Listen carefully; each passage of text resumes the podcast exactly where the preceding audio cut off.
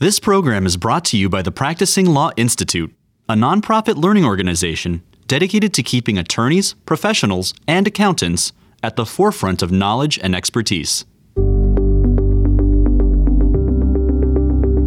In November 2019, a JD Supra article titled SEC Chief Enforcement Accountant cites the use of data analytics, self disclosure, and cooperation as key factors in investigating accounting misconduct, summarized the enforcement landscape at the time as follows Quote, Companies, accounting professionals, and audit firms should be aware that with more than 130 accountants actively involved in cases, the SEC's resolve to police financial statements, related disclosures, and audits is extremely high.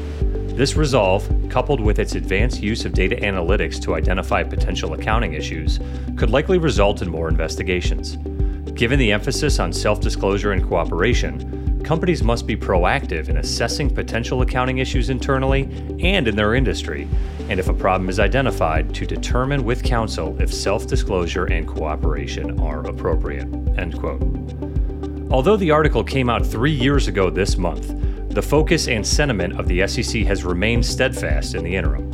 Just this past April, the SEC touted its data analytics tools in bringing its fourth action and the highest penalty yet recorded related to its EPS initiative. And, further to the article's point, self disclosure and cooperation continue to be emphasized by remarks from Commission staff and in the actions brought. Early in 2022, the SEC issued a press release titled Remediation Helps Tech Company Avoid Penalties in which the entity received no fine or penalty thanks to its quote internal investigation and revised valuation end quote as well as its repayment to harmed investors and improved corporate governance measures. All that is to say that the prophetic remarks provided from that SEC chief enforcement accountant have held through to today. And thankfully that SEC chief enforcement accountant Matt Jacques is here to discuss the role of the enforcement accountant, a position he held from 2018 to 2022, as well as current topics in the legal and accounting world today on Insecurities.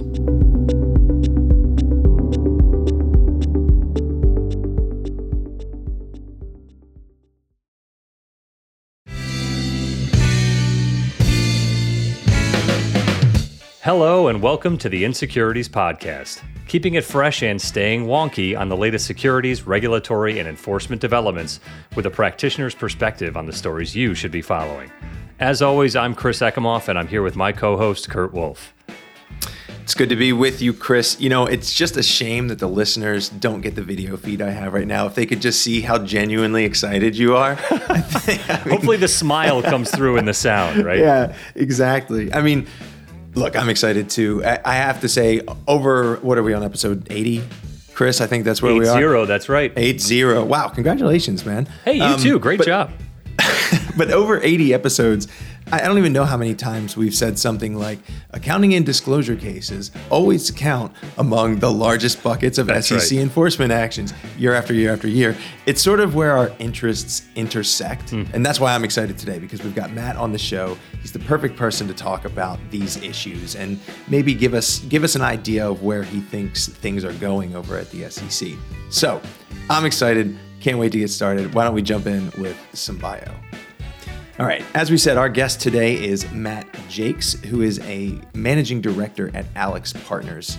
Matt returned to AlixPartners in March 2022 after spending three and a half years as the chief accountant in the SEC's Division of Enforcement.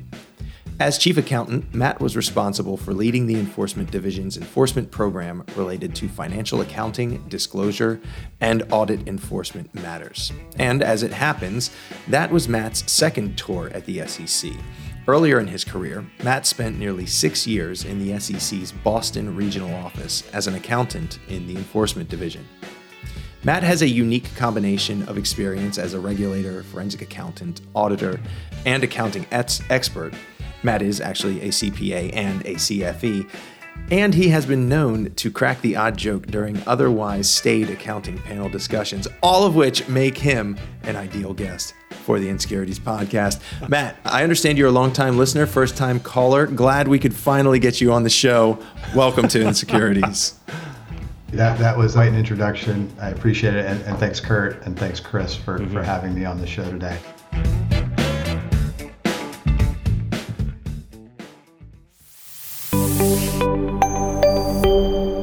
I want to confess up front, I'm not just a, a long time listener of Insecurities, but I, I'm sort of a podcast junkie in general. And I was trying to figure out when did I start listening to podcasts? And I, I Googled around and, and, got back to my first podcast, I'm pretty sure was Bill Simmons' podcast uh, back in 2007. Do, do, either of you know who Bill Simmons is? Of course. The, the famed sports writer from the, the greater Boston area, I believe, man. The, the, the Bill Simmons, the ESPN sports guy to start. Mm-hmm. And do you remember, he now calls it the BS report for his initials, Bill Simmons. Do you remember the, the, fir- the name of his first podcast? Was it the uh, the website was the Ringer? I don't know. Was that the same as the podcast, or did he have a different name? Years ago, he used to call it the Eye of the Sports Guy. And, and so this this is what I did. I, have listened to your podcast, and I know you like to throw trivia at your guests that they can never answer. That's so right. I decided to go to go on the offensive early. You hit hard. To, to, to, came out swinging. So, so look, I've, I've been listening to thousands of podcasts, you know, thousands of episodes probably over those 15 years, and I, who knows how many. But I have never appeared on one. Oh, this is so awesome. This is my first podcast, and, and I'm glad to be with you here today, guys. We're Thank glad you. to be a stepping stone to your eventual appearance on the BS report, Matt. So this is great. Well, we want to start out, Matt, with a little bit more about you. I mean, the the role and, and your position as the chief enforcement accountant. Thing job, right? Not all kids grow up wanting to be, you know, the the, the chief accountant of the division of enforcement. You know, we're in this kind of Halloween time when you were dressing up as a kid. Were you the in the policeman outfit but carrying an abacus or a calculator with you? What was the dream and and how did you end up in that role? All right. Well, to start, Chris, I, I come from a family of firefighters. Uh, ah, so okay. There was my father's a firefighter. All his brothers, my cousins, family, friends. So there was never a dream of being a police officer. Understood. But, but yes, I was never far from a calculator, and I guess now I'm, I'm never really far from an Excel spreadsheet. But look, I think you know, like many of us, I, I spent a lot of time in college figuring out what, what, I what I enjoyed, what I had a passion for, and accounting really just clicked for me. I had started off as an engineer, then a math major, but when I I made it into my first accounting class. Everything just kind of made sense. What really spoke to me was the organization aspect of accounting, taking economic events and organizing them into a language, that language of business or financial statements. And then after graduation, my career took me on a number of different twists and turns, starting with an, an auditing career in the Boston office of Arthur Andersen in the late 90s. And as you probably guessed, that, that ended abruptly in 2002. and, and from there, you know, I've been really lucky to intersect with a, a number of amazing people that have been mentors, colleagues, and friends. And leading up to the, the chief accountant, I was actually at AlixPartners and, and very happy at the firm and would have probably stayed there the rest of my career. I, I enjoyed the work as a forensic accountant and expert witness. Love my partners and my clients. The enforcement chief accountant job was one of the very few opportunities, maybe the only one that I would have left the firm to pursue. And I also had some benefit from one of my partners, Susan Markel, who had served us. So I had her perspectives as I was evaluating the opportunity. And, and so when the chief role became open, I threw my hat in the ring. And this may be a little too detailed, but I, I still remember the night I, I, finally hit send on the application. I, I had spent the day, uh, it was the day before the deadline, and I had spent the day at Harry Potter World with my daughter. And I got home or back to the place we were staying down in Orlando, and uh, you know, we, my wife and I decided, okay, let's let's do this. And so since then, she's joked that I, I may have had a little too much butter beer during the day at, at, Harry Potter World, leading to that decision. But look, I was lucky enough to get through the process, and and, and really there were two people at the end the co-directors of, of enforcement at the time, Stephanie Avakian and Steve Peikin, who I, I, had only met once briefly before the process, and they were ultimately the ones that took a chance on me and, and gave me the opportunity to, to return to the SEC in October 2018. So let's. I want to hear more about your time as the chief accountant, but first let's take a step step back, right? As I mentioned, you spent a few years in the Boston regional office on the staff. I, I, won't date you, but you were there during a few very interesting years that, that included the Great Recession. So why don't you tell us a little bit about your experience, you know, in that first stint on the staff? I'm happy to, Kurt. So, so you're right. I, I first served at the SEC as an enforcement accountant, a staff accountant in the Boston regional office, and I started there in 2007. So as you noted, right before the financial crisis, and that went through 2013. You know, look, that was and will forever be the best job I ever had. If you love solving difficult problems, working in a collegial environment, doing government service, that staff accounting job at the SEC, particularly in enforcement for someone like me, uh, there's really no better job. I was an accountant coming from a large public accounting firm with lots of rules and process. And then I enter this relatively decentralized system. Now, look, government gets a, a, bit of a stereotype of being a bureaucracy. Of course, there's some of that, But the enforcement division at the SEC is a, is a fairly flat organization. And, and the beauty of the place is the mission is pretty simple investigate potential violations of the securities laws to protect investors. Now, the execution of that mission is incredibly complicated. And, and for most cases, particularly when you're a staff, it's you and a staff attorney doing the vast majority of the work, reviewing the filings, sending out subpoenas, and yes, even staff accountants can sign subpoenas, which I was ecstatic to learn when they explained it to me. Uh, taking the testimony of people, analyzing the facts to determine if a violation occurred, presenting the case to the commission, and you've got multiple cases across a, a wide array of topics. It was hard work, but the people were amazing, and, and the work was incredibly rewarding. And, and because, as you noted, of the housing crisis and financial downturn, I, I had a, a pretty unique experience because I got to work on not just auditing and accounting cases, but all types of matters, including Ponzi schemes, other offering frauds, market manipulations, insider trading cases. And in a regional office like Boston, because of resource constraints from time to time, there's a bit of an all hands on deck approach. So if you've got the capacity and the willingness, people are you know excited and, and interested in involving you in things that might be outside your core, you know, sort of power alleys. The staff inter- attorneys in Boston too are wonderful. They were wonderful to me. Uh, I think they realized long before I arrived that an accountant is a good teammate to have on any investigation. So from the start, they were more than willing to let me take on non-traditional accounting roles like drafting certain certain documents or or maybe taking more of a leading role in a testimony. Again, a lot of work, but also a really a really rewarding time in my career.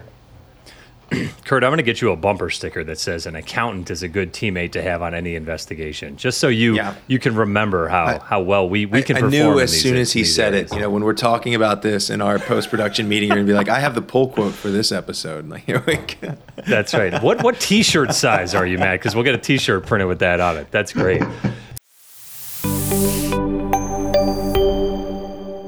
All right. So as I as I mentioned, Matt, we do want to talk a little bit about the role of the chief accountant. There are, as I understand it, a few chief accountants at the SEC. Uh, among them are the chief accountant for the entire SEC, Wes Bricker, who was on episode 43 of the podcast, previously held that position. But there are also chief accountants for certain of the divisions or offices, maybe within the commission. Can, can you help us out? Who's who and who's doing what over there? Yeah, no, it, it, it's a great a great question, Kurt. And, and yes, that's correct. There are four chief accountants at the SEC, which which can be confusing. More than once, I would I would get a call not intended for the enforcement chief accountant, and I'd politely reroute while explaining the complexities of naming something the same thing in four different ways. So there's the office of the chief accountant. You, you mentioned Wes, who, who I worked with when I was there, and currently now that's that's chief accountant Paul Munter. Investment management, who is Jenson Wayne. Corporation finance, which is uh, Lindsay McCord is in that role, and then the enforcement division, who, who recently filled by by Ryan Wolfe. I, I mean, look, we all get the same gold calculators when we start, but each has a, a, different role supporting their division office and, and the larger commission as a whole. So, for the, the, the elements of focus that the chief accountant for the Division of Enforcement has, how does that break down? What are the areas you know that, that you were responsible for? So, th- this is a good question, and I, I think to, to answer it properly, Chris, I want to maybe start with a little context. So. Mm-hmm if you think about the agency as a whole, let's say it's approximately 4,500 professionals agency wide, and that, that includes the 11 regional offices. Within that 4,500, there's 1,400 enforcement professionals. So that's attorneys, accountants, specialists, and others. And within that 1,400, I think we said 130 at the top. Let's let's call it 140. There's always some debate as to who falls within the accounting group, but there's 140 enforcement accountants within the enforcement division structure. Now, 140 accountants, and I'd be remiss without saying one attorney position. And that attorney position has been and is currently occupied by Charles Wright, who is the senior chief counsel to the enforcement chief accountant. Many people know Charles, and I think people would universally agree that his historical knowledge of the office, technical knowledge of the law and accounting, and his judgment make him one of the, if not the most important person in the office. And, and, so the enforcement division and how those 140 accountants serve within the division, it's fairly complicated because of the regional structures and some of the differences. So I won't go into all the details, but sort of zooming back out to your question, you know, what is the chief accountant re- responsible for? You know, I, will bucket it into a, a couple areas. I'll start with people. So obviously, the, the most important part of working with others in the division to hire, train, and support the enforcement accountants, it's a critical function.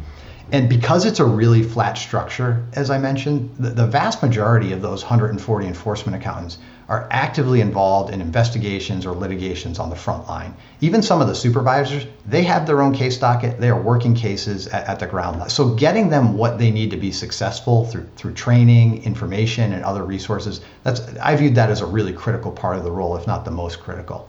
It, the, the next bucket I'd look at is investigations and litigation. So sort of the actual job itself, or, or from the chief accountant's perspective, how do you support the division's efforts to investigate and litigate matters with, with a major focus on accounting, auditing, and disclosure matters, financial reporting type matters?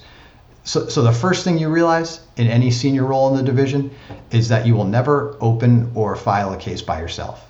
You may have inputs into the various aspects, but every case is really owned by an attorney, accountant, investigative team. They, they do all the hard work I mentioned earlier, you know, generating the record, interfacing with counsel, drafting and proposing recommendations, negotiating settlements, potentially litigating. And, and they're, they're the ones that sit up there in front of the commission to present their, their case if it ultimately gets to the point of a recommendation. And, and once you appreciate the efforts of the investigative teams, you ask yourself, how do I make sure I don't get in the way and how do I make sure I'm additive to that process? And for me, that boiled down to a couple things pretty basic stuff consultations, be available and be proactive in providing technical accounting or auditing advice to the investigative teams. Plumbing, which is something, uh, or how I refer to it, which is really just improving the flow of information, removing obstacles, maybe identifying technologies that will help those teams get to information faster, and then coordinating across similar cases. And so this seems simple, but it can be a huge help to teams and it's, it's more complicated than it sounds. But just being aware of the whole docket. So let's say at any time there's two to 300 financial related enforcement matters in the pipeline. If I have someone come to me with a fact pattern, perhaps I can connect them with another team that has a similar or same fact pattern, or maybe reroute them to a division or expert within the agency to save them some time. Really about eliminating obstacles, making our, our teams more efficient. So, sort of stepping back to the big picture, you got people, the actual job itself, the investigations, litigation. And then the last big piece I'd put on there, I'd, I'd couple these two, which is case generation and strategic priorities. And, and, these two are strongly intertwined because your priorities drive what you investigate. And, and while there's always some conscious effort to steer towards a particular topic area, you're also having to deal with what's in front of you. For example, COVID happened and the enforcement division reacted quickly to stand up a task force to respond to offering frauds and related schemes that involve COVID. So, so while we had broader a broader priority and focus areas, sometimes macro events dictate where you go in a way you could never predict.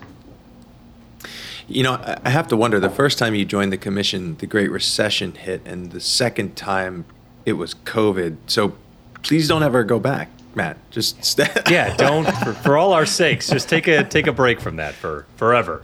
So, so, so what you may not remember is I forget it must have been January 2019. I might have the year off here. I had started and we had the government shutdown, and so yeah. I was one of the people who was working through that. And I remember saying during that month, well, it can't get any crazier right. than this. You know, yeah. having to operate through a government shutdown. I mean, what could? I mean, all of us sort of the the, the, the senior officers and divisions are saying, well, what what could possibly be more challenging than this? And there it was. Lord, yeah. Next time you have too many butter beers, Matt, yeah. you just maybe take a second thought about joining the commission again. Anyway, all right. So a couple minutes ago, you mentioned that that Ryan Wolfe is now in your old seat, and I should note for the record, Ryan Wolfe is no relation to yours truly, though he does spell his name correctly, W O L F E. And I'm actually wondering, as I sit here, if Chris actually asked the wrong guy to co host this podcast. Oh, that yeah, it was the same email. It just went to the wrong inbox. I guess uh, I don't know. Anyway, so so Ryan is now in the hot seat over at the SEC. He was previously in the office of the chief accountant, and so I guess I'm wondering, you know how how will that inform his his new job? What do you think he brings to to your old role? Yes, that's right, Kurt. Ryan ha- has joined the commission to serve in the in the enforcement chief accountant role. And, and, and, Ryan, look, he's someone I have the utmost respect for as a practitioner in person. He was previously at the SEC, as you mentioned, in the Office of the Chief Accountant or OCA from I think like 2010 or 2011 to 2020 And in OCA, he had interesting roles in that he worked both first as the liaison to enforcement, so interfacing with the enforcement division, and then later in the professional practice group. And that experience, in my opinion, is what makes Ryan a really unique and potentially very special fit for the role. I developed over time a strong relationship with the Office of the Chief Accountant, OCA, the, the technical shop within the agency, as I think you've referred to it as, during my, my time. But that took time that, that took a lot of effort and time to build those relationships and understand how they worked and appreciate their mission. Look, we have the same general mission, but each office and division has a, a little twist. And look, there were three different OCA chief accountants while I was there. We had Wes Bricker, call back to an earlier episode, uh, Sagar Teotia, and, and then Paul Munter. So that's three different relationships you have to build and understand. Ryan walks in with a full understanding of how OCA, the technical side, the Office of Chief Accountant, and the enforcement division works. So his ramp time is essentially zero. That's just such a huge edge. So from day one, he's going to have nearly full interlock, I'm guessing, with OCA. And that, that's really one of the most important aspects of the role, that relationship and working together there. And, and moreover, you know, look, Ryan's a real student of accounting and, and the accounting auditing industry. I, have had some incredibly nerdy, or I guess on, on, this show we say wonky, some incredibly wonky discussions with him about the role of the auditor, different accounting standards, the SEC and the PCAOB, where they fit in the regulatory structure, how those overlap. And, and so I think his appreciation for the, the history and his, his dedication to doing the right thing, it's going to be a great combination for the agency and investors. Uh, in a broader point, and I, I, think now of, of past and present chief accountants in the enforcement division, starting with Charlie Niemeier, you know, my current partner who I mentioned, Susan Markel, Howard Scheck, who I know has been on the show, Mike mm-hmm. Maloney. You know, look, every one of them inherited a different program in a different time. And I spent a lot of time, you know, understanding what each of them had done to build and advance the program. And, I think Ryan, in his appreciation of history, I, I think he's going to look at all that and, and, and hopefully, and I expect, continue to build, you know, to the program to even higher levels than where it had been. So I'm, I'm excited for him.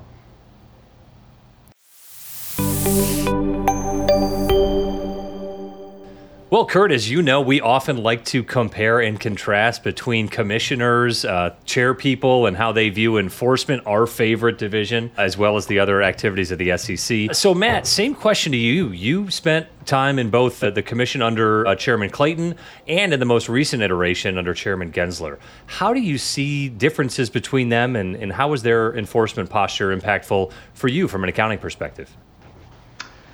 So, I get this question a lot. And it often feels, I know it's not intentional, it often feels a little loaded because when you compare and contrast, you inevitably start to show some bias, right? So I had the pleasure of working under Chairman Clayton and with directors of Avakian and Peikin. And then I got to spend time working under Chair Gensler with Director Gurbir Grewal and Deputy Director Sanjay Wadhwa, as well as others. All incredibly successful. These people are successful to outlier levels in their careers. I haven't spent a lot of time yet thinking about the broader agency differences, the rule writing agenda, public statements. Now, obviously, there's a lot of press around the rule writing in particular under the Gensler SEC. Uh, so I'll take your question down to the enforcement division level. And if you go back and look at the numbers, I think you'd see that directors of Avakian and Peikin had an unbelievably active time with a large number of cases, record dollar amounts returned to investors across a wide array of areas and all with you know sort of limited resources and as we just spoke about a pandemic.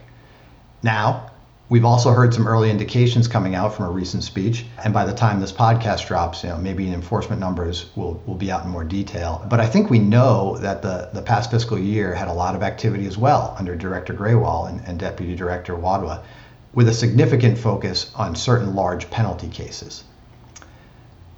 So thinking about this and i think about this a lot what I caution in the analysis of comparing administration's enforcement programs at the SEC is this. The slate doesn't start clean when a new chair comes in or a new enforcement director takes over.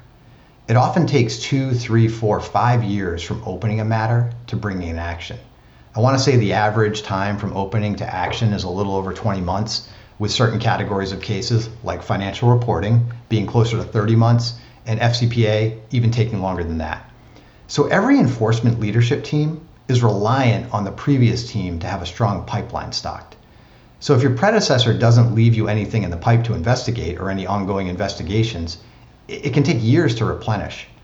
So, not until those later years of an enforcement leadership team do, do you see the full results of how their strategy played out. And sometimes not even until after they are gone.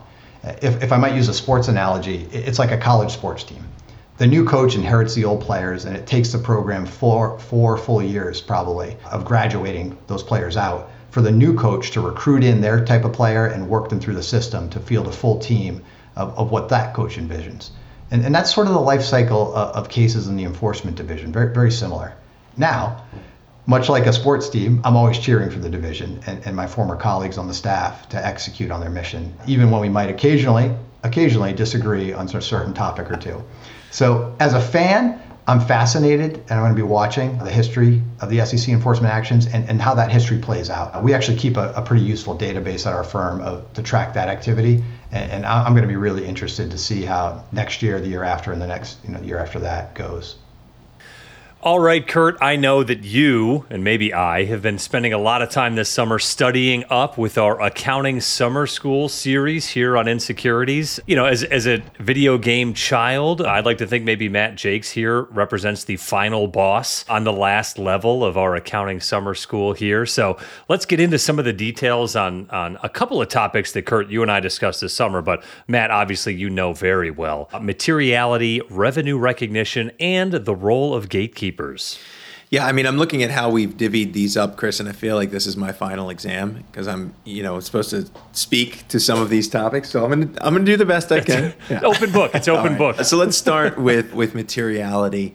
We've talked about it a bunch on the podcast, and not just during the accounting summer school. But for purposes of today's conversation, just to orient all of our listeners, I'm going to throw out a sort of basic working definition of, of materiality.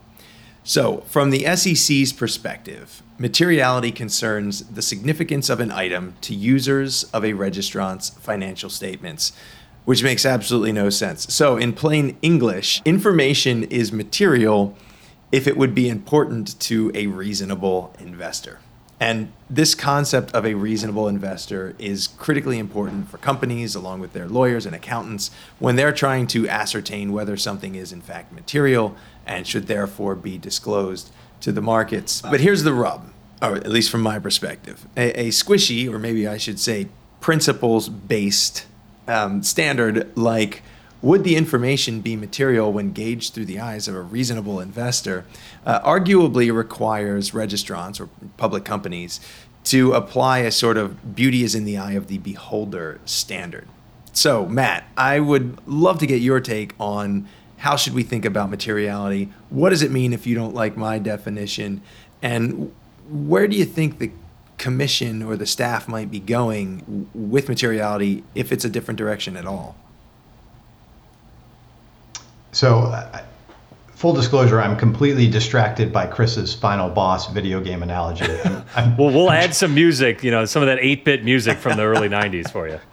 I'm, I'm wondering if I, if you guys think of me as like a Bowser from Super Mario, or more right. like a. I hope I've, I've fallen more like the Ganon from yeah. Zelda. But yeah. let's let's we can that's great. We can reference. probably talk about that. The off, wonkiest offline. of references.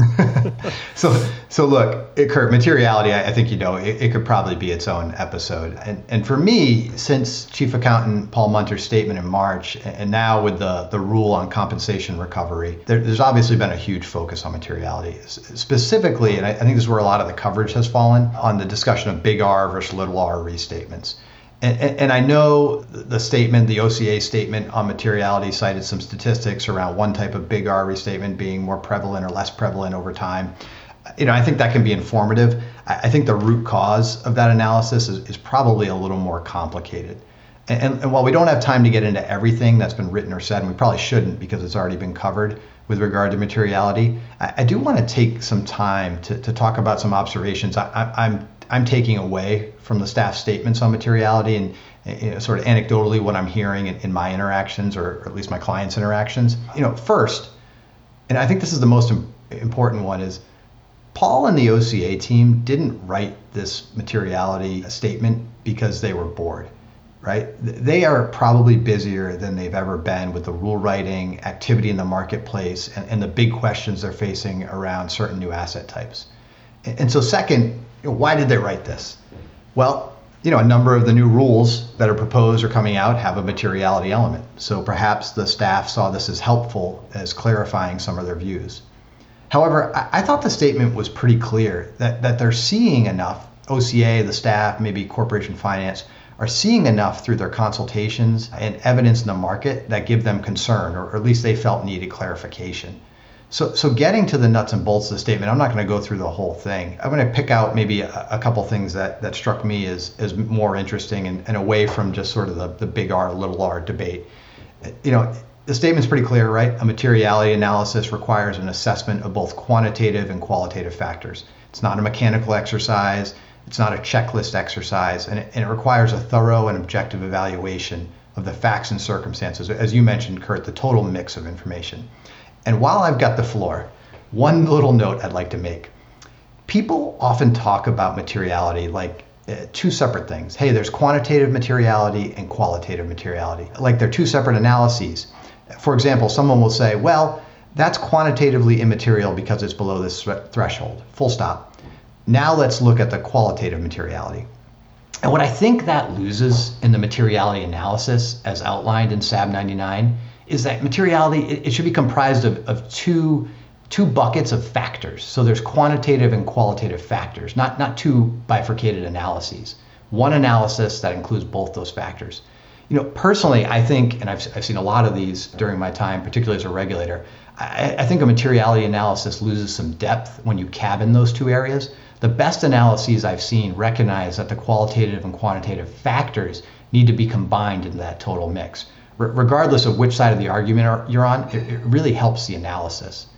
And I think that statement by OCA and Paul Munter, it, it, reaffirms the sliding scale or focus on weighting the factors as opposed to the two separate analyses. And, and I'm going to quote it. It says, We believe, however, that as the quantitative magnitude of the error increases, it becomes increasingly difficult for qualitative factors to overcome the quantitative significance of the error. And I think that statement within there, you can pull it out, really gets to the core of this, which is as that error gets bigger quantitatively, that magnitude increases, you, you, you're burdened by having to have more qualitative factors to determine it's not material. And if there's anything I took away from, from the statement, it, it was that, that focus there. Yeah, there's the top level discussions around the, the big R, little r, but, but to the nuts and bolts of people preparing SAB 99 analyses or thinking about materiality, that was something that, that really struck me. Followed by, they went on to say, the OCA staff expressed, and I, am just paraphrasing now, I mean, essentially, we are skeptical of a lot of the qualitative factors we're seeing, or, or when we see people overly relying on qualitative factors in their materiality analysis.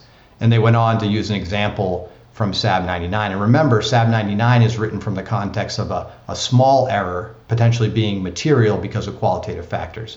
And they said, look, there's a bunch of qualitative factors we give you in there, but that doesn't mean you can use the reverse and say, hey, it's a big number, but because management wasn't intending to be fraudulent, it's, it's not material. In fact, they said the reverse isn't applicable.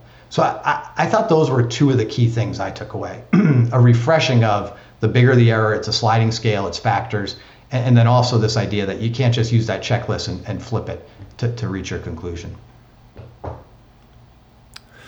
And you know, for our listeners, Matt, materiality sounds like it's not the leading charge or the leading identification of an issue in, in financial statement fraud or, or any other allegation. You know, I can't imagine the SEC is out there, you know, tracing month by month or quarter by quarter results and saying, oh, this ticked up by a, what we claim is a quantitatively material amount, or you've rounded something inappropriately here. Is it true that materiality is more of a, a, a cart before the horse idea of reviewing these, these cases and seeing where materiality plays in? It, look, I think you're right, Chris, with your, with your general state, you know, statement there that the while the SEC is certainly analyzing financial statements, of course, and, we, of course. and we can talk about some of the enforcement initiatives in that space.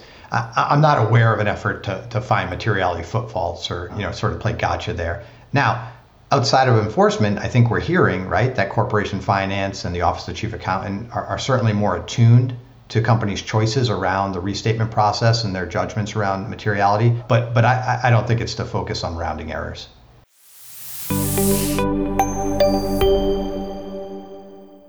Okay, so let's turn away from materiality for, for a minute. Uh, you're right, it could be a whole episode, but, but today we're going to try to hit a bunch of big topics. So let's talk a little bit about revenue recognition.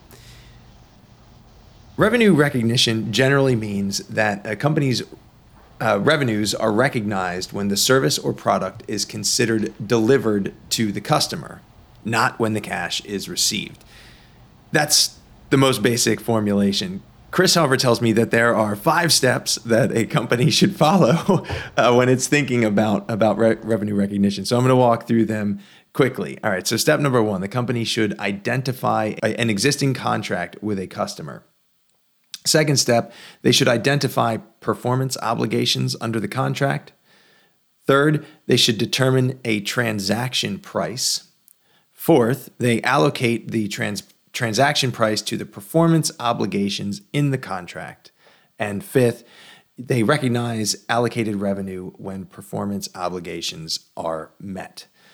So I understand that FASB recently moved to streamline the revenue recognition process across different types of businesses or industries, and, and that maybe these five steps are already pretty streamlined. But Matt, in the current landscape, Tell us what do you think are some of the the issues relating to revenue recognition, and where might companies be getting this wrong? Thanks, Kurt. Yeah, no. Look, one, I, uh, thank you for reading through the five, five steps. I, I, feel like you, you lost a bet to Chris. Clearly, yeah. we flipped a coin and uh, it was heads on both sides. So when it comes to revenue recognition, obviously one of the statistically most charged areas of financial reporting violations, we'll say, historically by the SEC one of the, the themes I've always picked up on there, and, and this is maybe less as a regulator, although certainly I've, I've observed it there, is, is RevRec, revenue recognition, comes down to, again, plumbing, and usually plumbing within organizations. So it, it's rare, in my, in my experience, that the finance or the accounting department has all the facts and makes the wrong RevRec call. Or if that's the case, it's typically a, a, good faith judgment and, and you're in a maybe a highly judgmental area or something that you know relies on projections or or some type of historical analysis that they're not able to do completely. What, what the real breakdown is is when information doesn't flow to that finance and accounting function. So again the plumbing. Maybe someone on the operations team knows something about a deal that would inform the rev rec and the systems aren't in place to get that information Maybe someone in the sales doesn't appreciate that a promise they made to give a discount on a future purchase by a customer is going to implicate the revenue recognition. And so when, when people ask about the breakdowns, I, I off, we often find it there, and, and that's my experience and where my observations have been. You know, one interesting thing about revenue recognition is I, I, I took the chief accountant role in October 2018, so we were kind of coming through ASC 606, and so that's the new revenue recognition standard. So there was 605, and then the transition to 606. And one of the questions I got a lot was, hey, is this fact pattern, is it going to be violative of 605 but not violative of 606 or and vice versa? And I thought that was a good question. It's one that I can't say this with 100% certainty. We, we certainly didn't do an academic study on this. But when we spent time looking at it, we, we generally found in the vast majority of cases, with very few, and if you sort of have a Venn diagram that didn't that didn't meet this, which was most enforcement enforcement cases, they're going to violate 605 and 606 because the, the core issues are, are usually so so sort of prominent that it, we're not getting into some of the nuances between the two.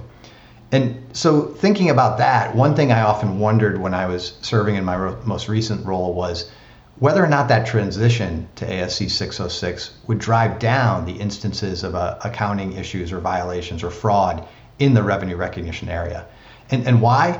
Well, because the sheer amount of attention revenue recognition was getting from auditors, regulators, preparers, and consultants helping with that transition. Now, all those eyes on it, I, I was wondering at the time, is, it, is this going to create, you know, sort of a, a better environment to get to the right answer? And now, as we move further and further away from that transition period, are we going to see more cases in this space or more issues, potentially restatements in this space? And, and what will that trend line look like? Uh, look, we've seen a number of matters recently, and, and there were certainly matters in revenue recognition. Again, one of the one of the sort of the, the bigger areas of focus when I was in the, the chief accountant. But remember, there's there's a lag on when cases are brought. So I'm really focused to see how the next uh, two to four years look uh, with the regulatory enforcement and just more generally restatements and, and revisions during that time for financial preparers and, and reporting companies. Yeah, I think too, Matt, and, and we've talked about this before on the podcast, Kurt, is that the the ship has now sailed, right? There'll there'll no longer be the allowance for you know transition issues with 606. We've been at this for I think the original discussion was in the mid 2000s, right, about revenue recognition changes. So there's not going to be any, oh, I didn't know, as, as there may have been maybe five or 10 years ago. No, I think that's right, Chris.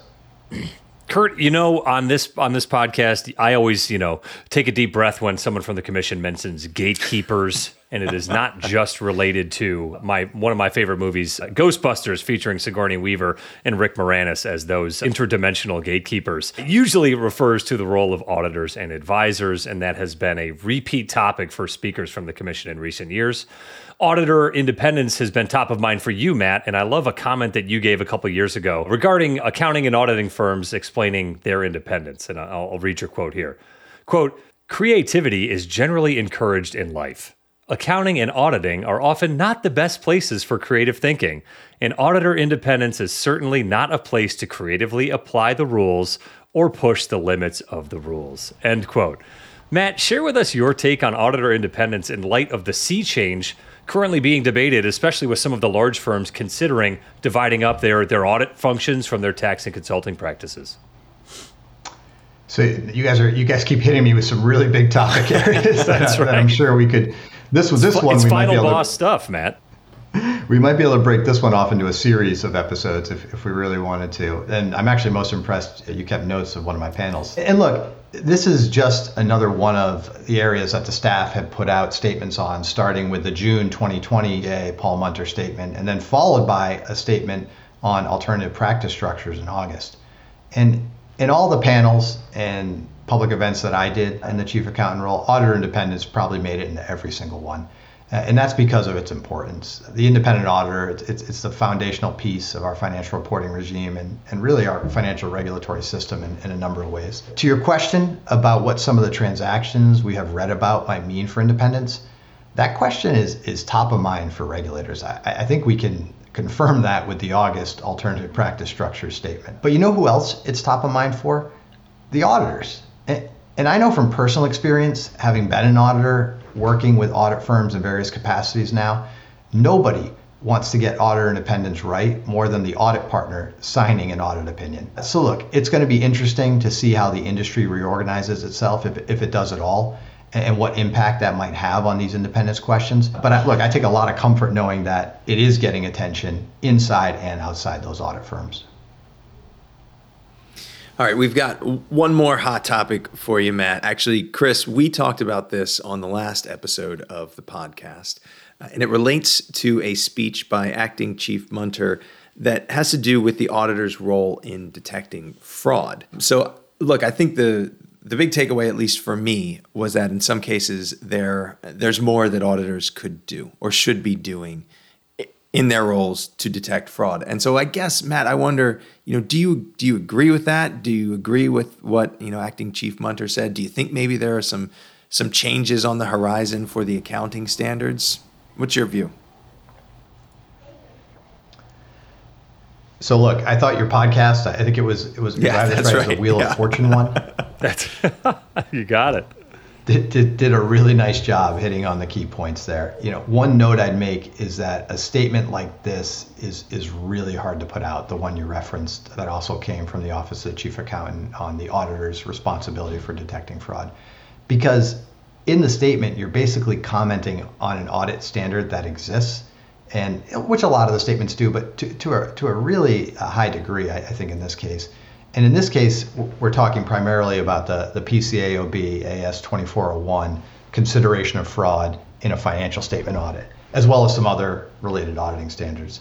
So, in doing that, you can't stray too far from the existing rules to make your point without potentially confusing the auditor's responsibilities. And look, I, I, want to spend some more time. I have this like queue, as you've probably picked up, of research areas I, I want to get involved in at some point. But I was wondering how many enforcement matters against auditors historically involved charging the auditor with the failure to properly consider fraud in the financial statements. I, I really want to figure out sort of the, the baseline of what that's been historically. I, I'm not sure if there's ever been a case where that was the sole charge. I would guess not, but I want to go back and research that. And then I want to look at this trend line over time. Are we going to start to see an increase there now that this marker has been put down?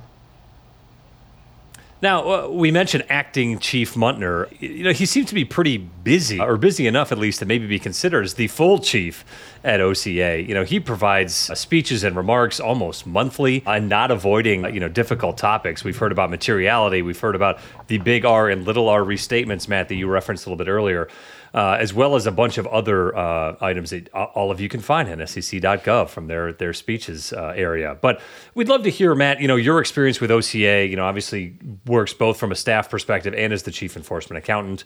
Uh, and we've heard, and, and Kurt, you've noted this too, that a lot of non-enforcement folks at the commission are now using enforcement themes and, and the word enforcement in their remarks. Matt, anything that you can glean from kind of the state of the commission and where we might be going?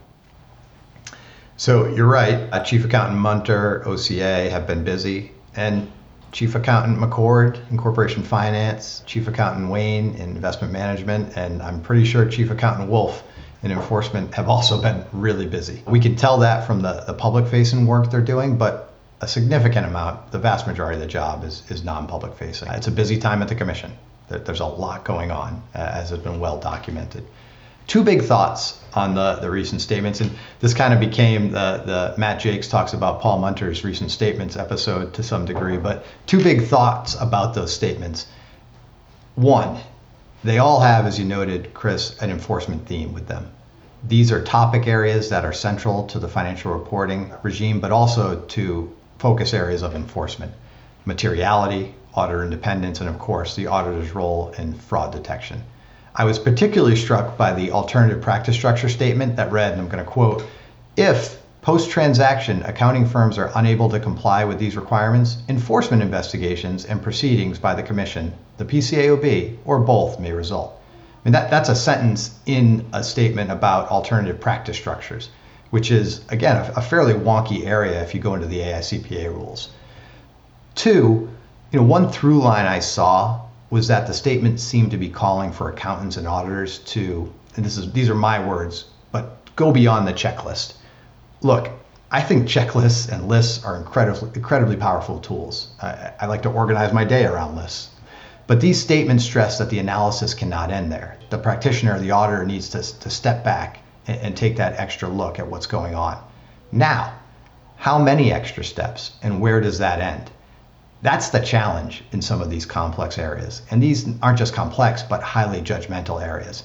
And I think where that line is drawn by the SEC and those enforcing these rules is going to be really important for practitioners and others to watch going forward. Well, Matt, we've covered almost every topic under the accounting sun today and, and definitely left a few more, uh, maybe some episodes for next year's accounting summer school. We'd love to have you back for it. No, th- thank you guys. As I said at the top, really big fan of the show. Really big fan of what you're doing out there in, this space. And my first my first podcast, I, I hope it went. I guess I'll know if I get invited to your your New Year's episode or, or whatever you did last year. That's right. The the, the, new, the remote New Year's party. Excellent. Thanks for joining us for this episode of the Insecurities Podcast, and a special thanks to our guest, Matt Jacques of AlixPartners. As always, we want to hear from you regarding your thoughts, comments, and topics for discussion on future episodes of Insecurities. Please use the hashtag InsecuritiesPod on Twitter or LinkedIn to join the conversation. You can find me and at CPA. underscore update.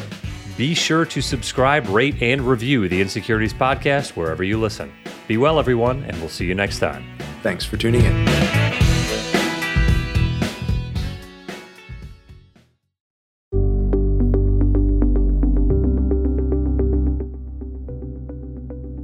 Insecurities, a podcast from PLI, the Practicing Law Institute.